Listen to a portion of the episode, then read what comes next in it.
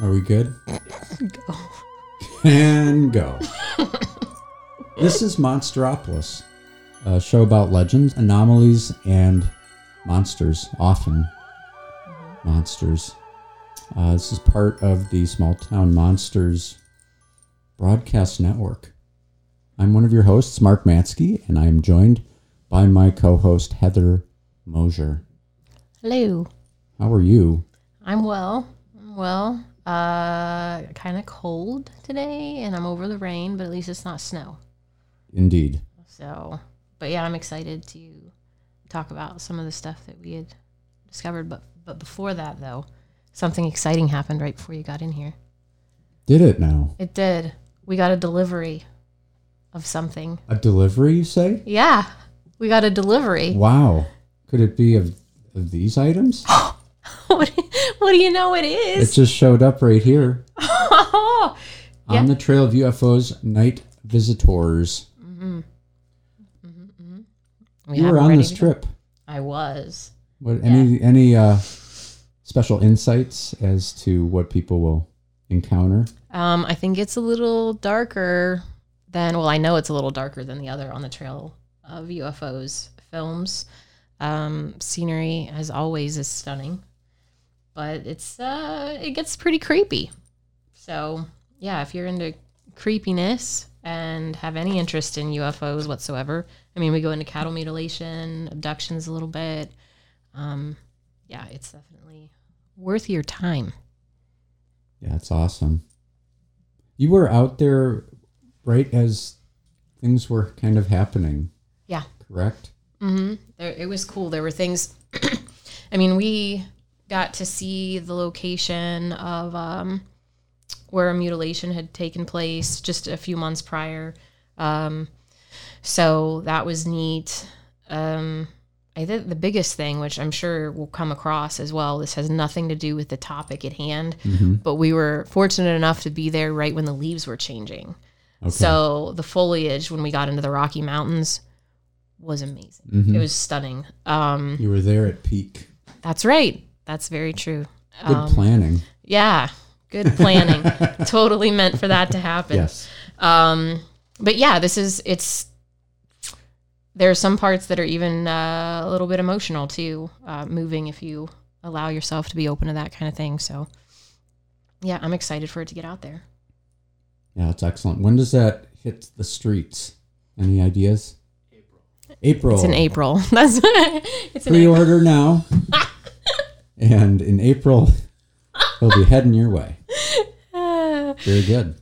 yeah. Very good. And our backers have already had access to this, correct? Yes, Kickstarter backers already had access to the digital copies. If for some reason you're a Kickstarter backer and you're like, oh, I haven't received mine, go to your messages on Kickstarter and you will find what you need to uh, to view it. And our Kickstarter backers that received physical copies will be getting theirs soon. We're actually shipping those out in the next week or two, so they'll be getting them uh, pretty straightforward. Yeah. Watch the skies, watch your mailbox.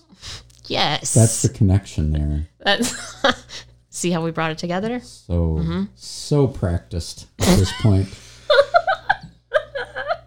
Andy loves this. All right, so today's topic. Today's topic. I think we have selected giants of North America. Um, tell me a little bit about your interest in this topic. So my interest in the topic came from perusing newspapers.com and finding stories of giant skeletons and those being on display. Um, I think I might have been searching initially for stories from Moundsville because, and I don't know if this is true or not. I didn't. I didn't. The articles that I have aren't related to Moundsville. Um, I didn't save any from there anyway, so I don't think that I found any when I was doing that research a few years ago. But the story that I had heard was that the uh, Grave Creek Mound at Moundsville had two giants inside, that they had found two large uh, skeletons, and that the government, in some form, Smithsonian or whatever, came and took them away, and they just disappeared after that. Um, there's no record of it or anything like that. Um, and I've heard that story then repeated. And actually, it came up giants in general came up when I went down to the Bell Witch Cave. And I was talking with Chris Kirby, who owns the cave, about just uh, well the burial mound over the over the Bell Witch Cave. And so she was explaining about giants that had been found in that area, and that she found a letter when she was doing some genealogy research at one of the local libraries. A letter from someone. Um, I don't know if it was an early settler or something, but they had mentioned the giants that used to live in the area, that they had all died around the same time because of the headache. Oh. And that's all she said. I'm like, where's this letter? She's like, I don't, she didn't have it. She didn't have a copy of it or anything, but she remembers that, that they all passed away because of the headache. Headache. So I don't know what that is. Yeah. Um, but yeah, so they just keep coming up. I mean, I think you're bound to hear a story about giants and especially the government taking them away once they're discovered. Um, and I feel like since, I mean, I don't want to say, well, since 9 11, when we were overseas, of course, we're talking about North America now, but there's been stories about soldiers coming across um, the giants, skeletons with red, like red hair, and they Right. re- refer to them as the Nephilim Yeah. and that. And there's even that uh, the giant of Kandahar story that gets Mm-hmm. Yeah. bandied about from time to time, Yeah. and where you're talking about a living giant Yeah.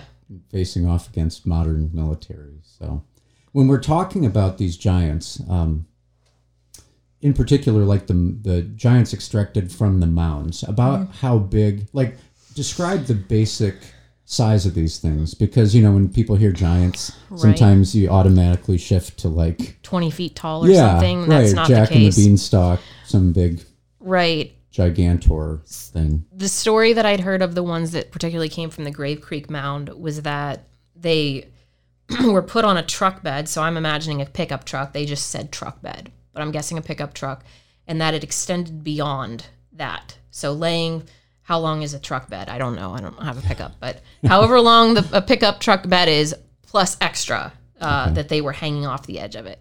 Um, but in, in general, in the articles that I found, when they start saying giants, first of all, giants is such a weird term depending on the time, like the uh, the year that you find the article. Because if it's from the 1800s, they might say giant when they're referring to a seven foot tall Right. human human that was just very tall Mm-hmm. um, but they're saying they're a giant skeleton because that was unheard of at that point in time um, or relatively unheard of um, but then other ones will say 10 to 12 feet tall which would lend itself more to what we think of like bigfoot or something but i i haven't personally found an article where they say 20 to 25 feet tall or anything like Right. that although there are articles that i found where it is a it's clearly a very large being and they didn't have and i don't i think in the one which i'll talk about in a little bit they don't get into the height but when they talk about the rib cage they describe it as large enough that a man could crawl into it turn around and come back and there that was that much room in the rib cage Wow. which would that would be more jack and the beanstalk like. Yeah, I mean that's getting pretty big yeah. at that point. Mm-hmm. but you know it was in the newspaper. That, that's a stream of this whole topic mm-hmm. is how big is the giant, you know, Mm-hmm. Right. and uh, some of the some of the origins having to do with sort of a quasi biblical origin story. Mm-hmm.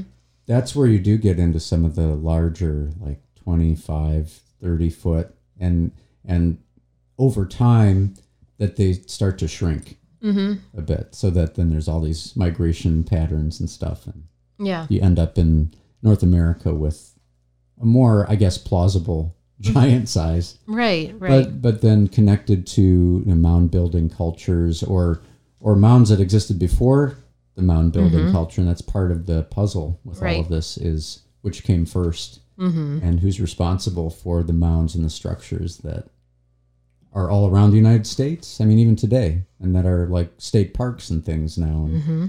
people, for the most part, you know, I don't know that that's on a whole lot of people's radars. right So many of these are just out in the open, Mm-hmm. and you can go visit and crawl around on them. Um, That's true. Well, even like the, I mean, in Moundsville, I mean, it's named Moundsville for a reason. right, exactly. But the Grave Creek Mound, it's so, I mean, it's in the center of town. It's just, I, I imagine if you were born there, it's just part of It's just part of your environment. There's the mound, there's the prison, there's a school. It's all just right there. Yeah. Um, and it's all intertwined. I mean, there's a, you can't get on, you shouldn't. There's a fence around it. You can't get to the Grave Creek Mound without going through a little museum first and then going out to a specific walkway. But there are mounds all over, which actually, when we were doing um, American Werewolves over around Yellow Springs, I think, yeah, Yellow Springs area, there was a mound. You just walk into the woods and there's a mound up Yeah. on this hill. Um, but there's nothing protecting it or anything like that. It's just part of this park. hmm Um, and I don't know. It, it just and we also know from old maps that there were mounds all over the place that we have since flattened because they were inconvenient for farming. Um, there's a book which I've I've talked about before. I don't know if in Monsteropolis or not, but there's a book that I found a while ago doing research for Small Town Monsters, where in the early early 1900s, late 1800s, I think this man went around to all the counties in Ohio and mapped all mounds and uh, settlements, like remnants of Native American settlements. And so you can go by county, and he has it all out there. Most of them are gone, and in its place are farms or Yeah. businesses or whatever, Right. because they were yeah taken over. they were a nuisance is how we saw them for a short amount of time. So now we try to preserve them, I guess, for at least the the big big ones. And a big stream of those stories is there were bodies extracted from those mounds before they were leveled. Mm-hmm. So yeah, Yeah, they're gone now. We don't know where they are. Mm-hmm. The government took them. yeah, interesting. So when we were getting ready for this, you sent a message that said you have lots of giant stories. Do you have Yeah. a couple representative Yeah, so stories here? I have some giant stories, and I actually I had printed some of them off. One of them that I thought was really this isn't it's a ghost story, but I thought it still fell under the giant category because the ghost itself is like twelve feet tall, which you hardly ever hear about a specter being that tall. Um, but it's a ten to twelve foot tall ghost, headless, which is also why it came on my radar because I was looking for headless ghosts. Um, but this was over in Indiana, in Anderson, Indiana, and this is from 1894. Wow. Um, there was a headless ghost that was seen walking around multiple times, and there the distinguishing factor was that it didn't have a head. Still 10 to 12 feet tall without the head. Without the head. Yeah. And um, so then it's accompanied by holding a woman. It says that in his arms he held the form of a beautiful woman. Across her white throat was a ghastly cut from which blood was flowing. The awful apparition held a large knife in its long hands, which bore the red stains of murderous guilt.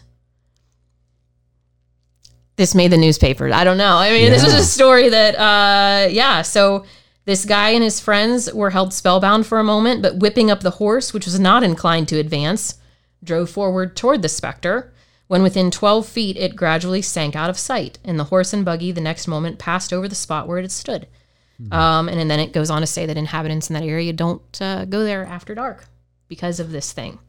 Um, but anyway, I thought that was interesting, taking giants a different way, because I always think about the skeletons, the actual physical bodies. So then to come across one that was a ghost without a head, still 10 to 12 feet tall, and apparently was a murderer Yeah. carrying the body. That is, that is- a very specific apparition. right? I mean, there's a story there, obviously. Yeah. I know. I need to find out what it is. I got to go back even farther than 1894 to find out who was this that was murdered like that and why is the the giant aspect part of it. Uh, the headless ghost, you, you send, there's a whole thing on that, which we won't get into, but Okay. the yeah i gotta figure that out no but um yeah so back when i was writing for shannon legro's weird writer into the fray uh, blog i did a thing on giants and that's where i got a lot of my articles when i was doing some of that and so i have one from august of 1883 because here's here's another thing that i used to do and I, I actually explained at the beginning of the blog for fun because this is fun for me. I'll go to newspapers.com and type in a query. In this case, it was giants. But then when I do the time frame, I will make sure that it's something that has to be over 100 years old. I don't want anything recent. That's boring to me. so all of these were from the 1800s, early 1900s. Um, but this was in August of 1883. A farmer in Missouri found a skeletal, uh, or the whole skeleton actually, after a severe downpour of rain had washed away the sides of a ravine. Um, it said that as they were digging, he removed the skeleton of a human who once stood 12 feet tall. The head through the temples, this is a quote, the head through the temples was 12 inches. The ribs were nearly four feet long, one and three fourth inches wide. Um, and then this is actually, this is the one, I guess they did give a height, 12 feet tall. They said that the ribs had stood high enough that a man could climb inside of the rib cage, explore the inside of the skeleton, and still had plenty of room to turn around and come back without issue. I don't know how you do that in a 12 foot, even with a 12 foot tall skeleton, but I guess if the ribs are wide enough. Um, it was unearthed face down. This is another thing that I've noticed. If they have in the articles um, where it's actually unearthed, they get into a description of the pose of the body Okay. that seems to be a, a thing that's that stands out. It says the body was unearthed face down, with the left hand resting on the spinal column and the right arm stretched out to the right in front. Um, and then, as soon as they dug it out, because of how old it was, the bones started to decay. But apparently, some were salvaged.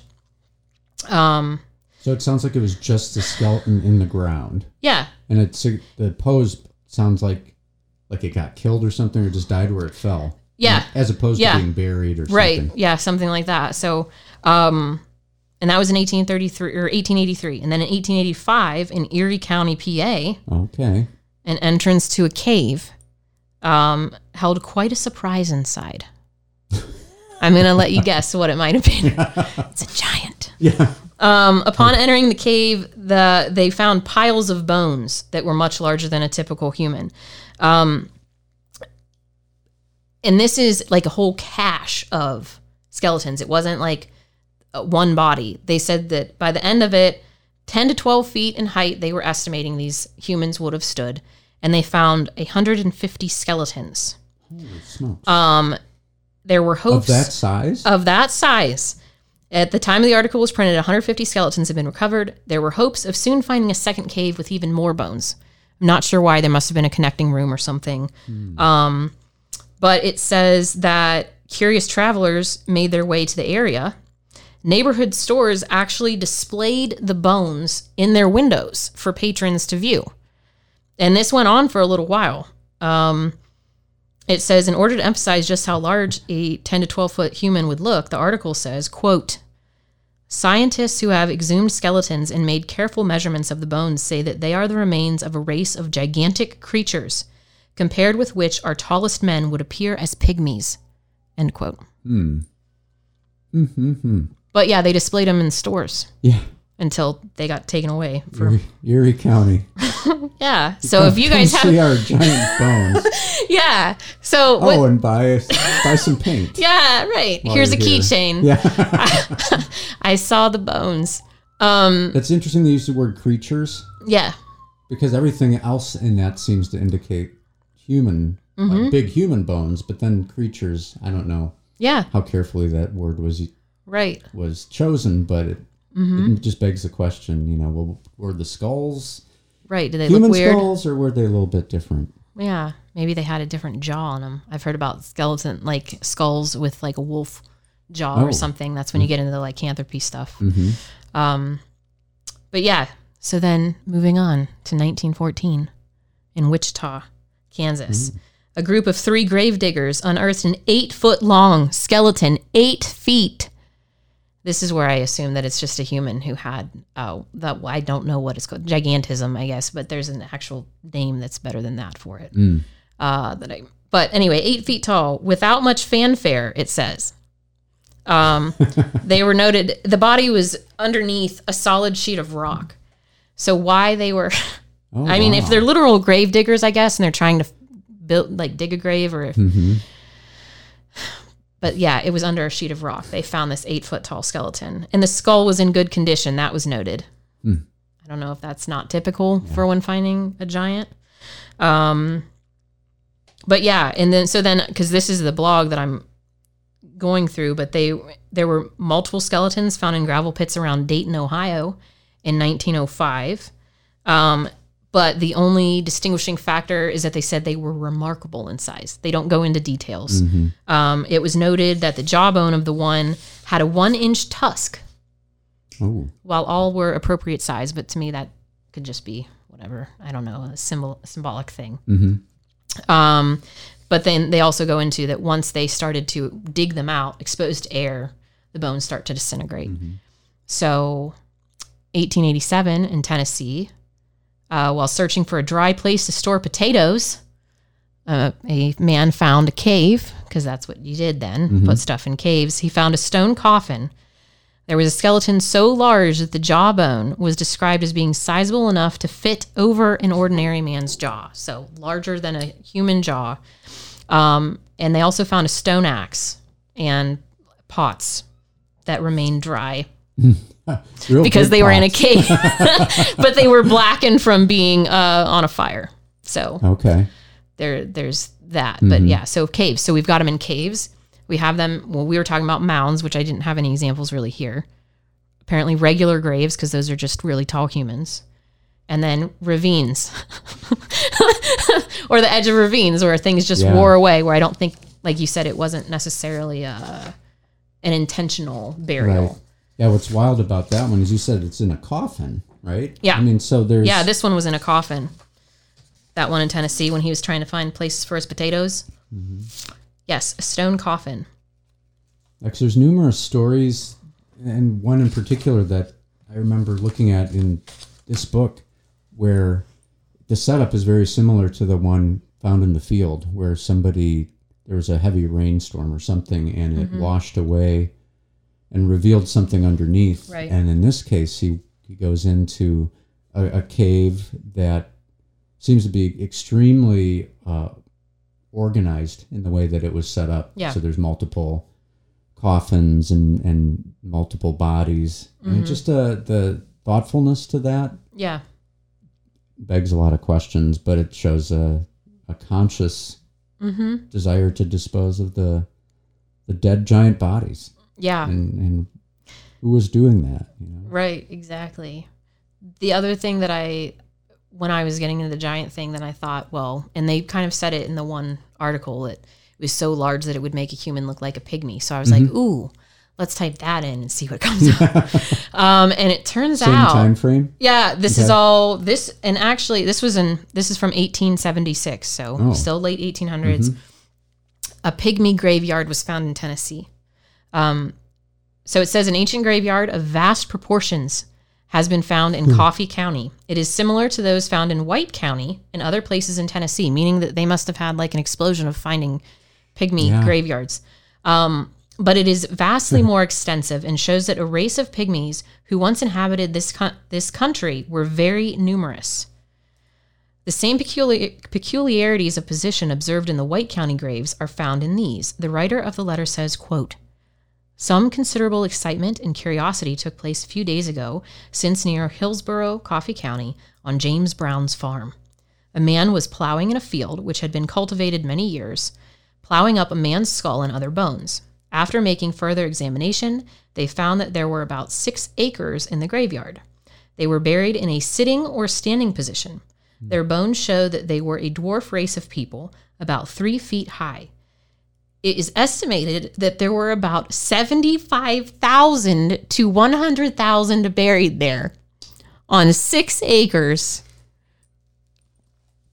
I don't know, Wow. but it's an article Sta- that was in the newspaper. Standing up. So like Sitting or planted. yeah, Like Well, seeds. they're small. sitting or standing up. Yeah, uh, in Coffee County, Tennessee, and and apparently that wasn't the only place that this had happened. It's just this was the most extensive one. March 29th of 1876. Um, this article is actually from Minnesota, but or from a Minnesota paper, but it was taken from Woodbury, Tennessee Press. Hmm. So So these are, I mean, this is a genre at this point, right? Mm-hmm. Farmers go out doing what farmers do, yeah, and then just by virtue of digging stuff up, tilling the ground, they make these weird yeah, discoveries. In this case, it's little people, yeah. not big people. Yeah, it kind of reminds me of the stories that you hear anytime you visit um, any of the caves down south. Mm-hmm. The stories seem the same. That there's a boy and his friend or whatever that are out with a dog, and one of them falls into a hole or something. Oh. They just find a hole in the ground, and all of a sudden, whoa! They get down there and they explore, and then this is the beginning of these great caverns that are now a tourist attraction. Right. I've heard that story so many times Mm-hmm. with all of them. It seems to be the same. But yeah, just doing your own thing and you find a giant. Hmm. Happens, apparently. I like how it's described as in vast proportion. It's the the graveyard of vast proportions, and then it's like not quite as vast as the other counties. So Mm-hmm, evidently, they were yeah, kind of comparing sizes of their pygmy graveyards. Or right. It just makes me wonder what all was going on at that point in time. Mm-hmm. Where now we're this is what's making the news. I mean, I mean it is weird, but still to Well, and what what is still under various you know layers of un, unearthed ground? right. Because this you look at these reports, it gives you the impression that there's stuff buried everywhere in North America, Yep. and it just is a matter of chance that you turn up a graveyard or a giant casket, Right. stuff like that. Yeah. It could just be anywhere because it says this this was a field that had been plowed many times. So hmm. why this mm-hmm. time? Yeah. I don't know. Well, the, what I wanted to talk about, and this is one of those things where you start to explore something and it goes in all kinds of crazy directions. Yeah. But it's this idea of uh, um, like Bronze Age copper coming from a specific location in far northern Michigan, like a, a island off the coast of the northern Upper Peninsula of Michigan, having tons of pure copper, and that this evidently was mined there specifically and made its way around the world. And the question being, who was that? Yeah. Who did that? And like this is um, this is what starts it off. Isle St. Royal in Lake Superior contains one of the richest deposits of pure copper in the world. In ancient times, more than 500,000 tons were mined.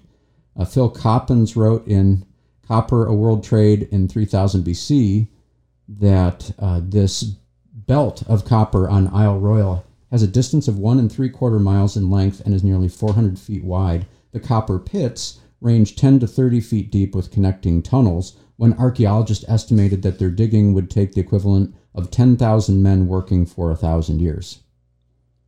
Hmm. So I think then, by implication, Yeah. the story is that well 10,000 men couldn't do it in a thousand years but giants could Yeah. so that puts Right. together a couple different sort of legends which is that there were these giants that were known to the native americans of that area. And not only that but there were light-skinned people mm-hmm. with various features. I'm not sure Yeah. if they had red hair or not mm-hmm. but they were european looking evidently. And they were kind of in charge mm. of the mines, and they mm-hmm. may have had these other workers, and that be, that forms the backbone of a lot of these northern Michigan Native American legends. Is that um, they were being put to work? There were rebellions of one type or another, fights between them and their their bosses, and between the giants and the Native Americans, so that this would be a place where you didn't you didn't want to go Yeah. even though there's very valuable minerals there. And what makes it really weird in the graphic is here in the book is that um, there are. What book is that, by the way? This is the Encyclopedia of Ancient Giants in North America by Fritz Zimmerman, hmm. located for me by showrunner Andy Matsko Good job, Andy. by the way. And that there's all these type of spearheads and so forth that proliferated throughout the world. Mm-hmm. And evidently nobody's exactly sure how they got everywhere. Right. So it, this is a, a sort of a sub feature of the giant story is that mm-hmm. perhaps they were employed from time to time for some sort of labor or else they were in, you know, Or they were indentured. Right. Yeah. yeah. and and some of the things that are really wild is that, you know, these copper spearheads and arrow tips and things have little features that to us don't seem like a big deal, but little notches that make them easier to attach to spearheads, for example, mm-hmm. and that you find them archaeologically in northern Michigan and places in Europe. Hmm. And it's like, but there's no copper mines that they can locate nearby those. So Right. people connect the dots Yeah. and link this back to the giant stories. Mm-hmm. Um, also, I mean, there's so much that we could talk about here in terms of the Ohio Valley. Yeah. You mentioned Moundsville, but like all up and down the Ohio Valley, there's a history of mounds. Uh, West Virginia has a vast history of mounds and mound builders. And again, what you have in some of those cases are features that correspond um, between North America and Europe and other areas of the world at a time when that didn't seem to be plausible. Or Right. you'd have to, that question that is automatically asked is why would they be the same Mm-hmm. if you, you can't travel quickly from one place to another? Right. Um, and then, of course, you know, getting into the same sort of stuff down in Newark, Ohio, place that showrunner Andy Matsko and I have explored ourselves, are the Newark Earthworks, Yes. which, um, you know, I'm not sure. I haven't looked into it closely enough to know if any bodies have allegedly been drawn from the earthworks there. Mm-hmm. But there's lots that is suggested about the position of how the mounds are situated. And they're today, I mean, they're right in the middle of the town of Newark. Mm-hmm. And there's neighborhoods sort of in between some of the shapes. But when they're viewed from the air, you know, evidently there's some type of geographic precision Oh yeah. With which they're arranged. And that gets linked to the giant culture and did they build them? And if so, what did they know? What skills did they possess that Right. seemed to pass away with them? Mm-hmm. which is fascinating on one hand. On the other hand, you know, it, it is it does bring up the idea too, and this I don't know why this came to my mind as I was reading this stuff, but um, you know, you don't necessarily have to be a mathematical genius to make a perfect circle, right? All you need is a stick and some rope, Right. Right. and you can make a perfect circle if you sort of stay in Sure. that radius. But be that as it may, what the the giant, uh, like Newark Newark earthworks, are on a huge scale. So you'd need a Right. big stick and a really long right. string Exactly. to make that big of a, a thing. Um, so you know, like it just goes on and on, where you have legends of traders and copper miners, strange-looking skulls excavated from a burial mound on Copper Island on the northern part of the Keweenaw Peninsula. According to the Chippewa, a white race was driven out far back in the Indians' history. And I'll just, as an example, um, prehistoric copper mining in the Lake Superior region, Indian legends make no mention of these mining operations, which were of magnificence and magnitude worthy of being included in the history of any race. The legends do mention that a white race was driven out far back in the Indians' history. The fact that Indian legends indicate that pieces of copper were reserved as manitous or gods would seem to prove that they were not the people who mined or used the copper, quote unquote, industrially. Uh, those prehistoric miners left no records that we can translate to tell who they were. Apparently, they did not winter in the region, and apparently, too, none but the hardy and strong made the trip. No graves have been found which can definitely be ascribed to them. Uh, they made no drawings, carvings, left nothing in the way uh, to indicate their lineage. Uh, Father, Father Allouez said that the Indian legends contain no reference to mining. Uh, they don't know where the mines were, uh, but the report of Chip- Chippewa legend states that one of their forefathers drove out the white race who may have been the miners. So it's it's wild, and then you get into wars with giants. yeah. Um, Colonel James Moore of Kentucky was told that the primitive inhabitants of this state had perished in a war of extermination waged against them uh, by the native Indians, that the late great battle was fought at the Falls of the Ohio in Clarksville, Indiana, and that it, they succeeded in driving uh, them into a small island below the rapids where the whole of them were cut to pieces. And there are there are just tons of these stories. There's the Falls of Ohio. Hills in the distance were a site of an immense graveyard. Yeah, Um, of course. of course, Chief Cornstalk. Chief Cornstalk is in here. I don't know if it's the Cornstalk Oh, of West Virginia. That may be a different Cornstalk. okay. But then you have Fayette County, name game stuff, West Virginia history. Um, late Dr. Buster, who was among the first white residents of the Kanawha Valley, resided at the foot of the mountain on the south bank of the river during a long and active life. No white man had ever occupied the ground upon which the father built his cabin, and the history of the pale face here is absolutely complete within his family.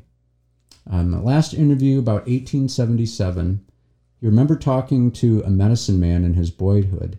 They discussed this wall, numerous relics of bones, stone implements, and pottery found all over the surrounding bottomlands. According to his statements, they knew of the monuments but claimed no part in them. One of the legends set forth the fact that the Kanawha Valley had been occupied by a fierce race of white warriors who successfully resisted the approach of the quote unquote red man from the west for a long time, but had finally succumbed and passed away in death. The Native Americans claimed to have never occupied the valley except for hunting expeditions. They found these relics old when they first entered. Their origin was beyond record. Yeah, and that's something that's hard for us to comprehend. I mm-hmm. think just in our, in our culture anyway, because we're Yeah. not the we're not surrounded by these ancient artifacts all the time. So th- to think that the mounds that we're seeing are even older than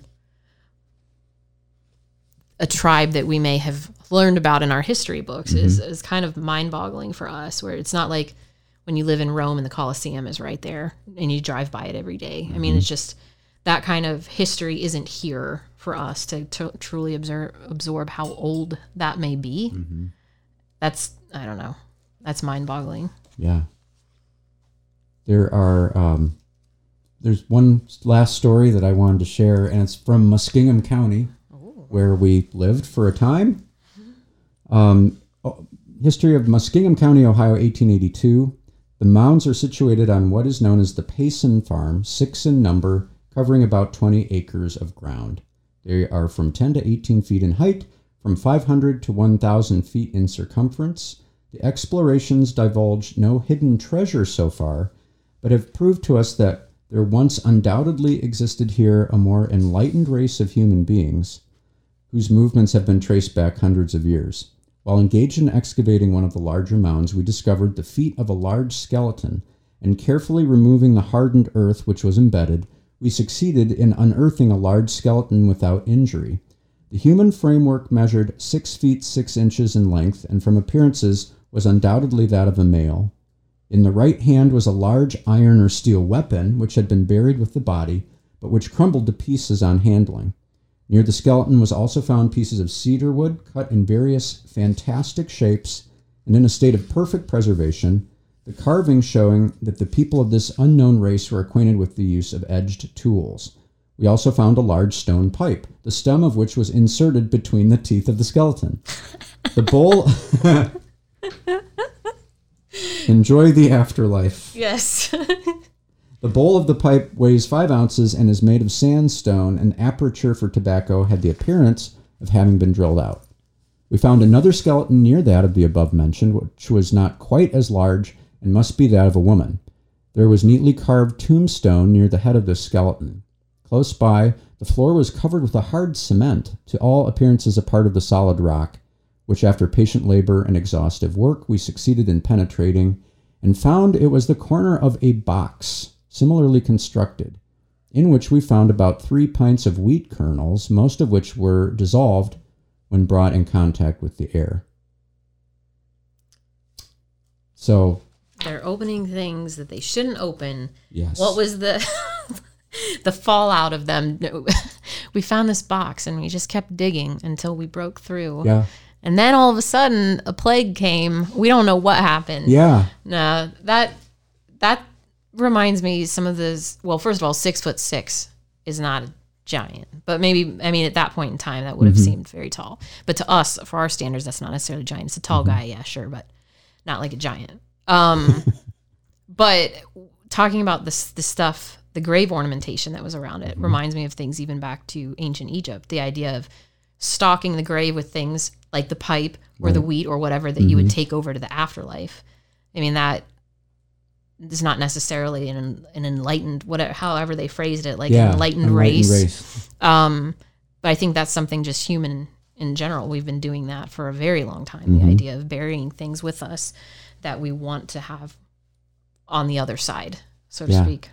Yeah, it makes you wonder. Like, was that a heirloom wheat or something Yeah. that was It could have been. specific that they brought with It- them? Could have also been maybe an offering if they were someone of high status, which I assume they were, because they didn't. I mean, you didn't just the regular farmer wasn't getting buried with all of that stuff. Yeah. Um, it could have been an offering from the community or something. Mm-hmm. Um, I don't know. Right- Interesting. Right, down there in Muskingum County, Mm-hmm. down by the old Y Bridge, Tom's Ice Cream Bowl. there once was a, a mound. Mm-hmm. Well, six mounds, right? Didn't it say there were Yeah. multiple mounds? Yep. Are any of them there right now? Are they all flattened? I don't know. It begs the question, does it not?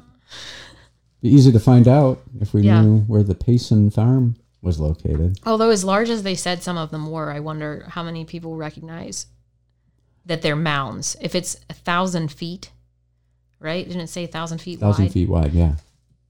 Would it not be easy to think that that's just a hill, a random hill? I mean, that's pretty lengthy. Just a, it's just an odd. Yeah, and, and down there, I Hill, I mean. Mm-hmm. it- you've been around there. It, it starts to roll as Yeah. part of the Appalachian The foothills. foothills there. I don't know. One other thing that I wanted to show you is this picture. I don't know if you can get that. Yeah. This object was evidently found, guess where? I see. Mason County, West Virginia. Home of Really? your- yes. Mothman, Mothman. and it has wings. Mm-hmm. Look at that. What does it say underneath it? says Point Point Pleasant is located in Mason County, West Virginia, and is the noted home of the Mothman. Native Americans named this winged creature with red eyes Piasu, which is very similar to the Sumerian demon Pazuzu. The mouth of the Kanawha River is also at Point Pleasant, a river the Shawnee called the River of Evil Spirits. Huh. Well, there you go. There you go. So Mothman's old. I That's what I'm mean, hearing. Yeah. He's old. Look, this is one Old of those soul. things where you, you really start to dig. Oh, it breaks And, it like- down by state. by state. And in the stories that you read, you know, initially, they're all over the place. It's Mm-hmm. not like there's one river valley in particular where all of these things are found, but it's just all throughout, at the very least, like the Midwest and the upper Midwest.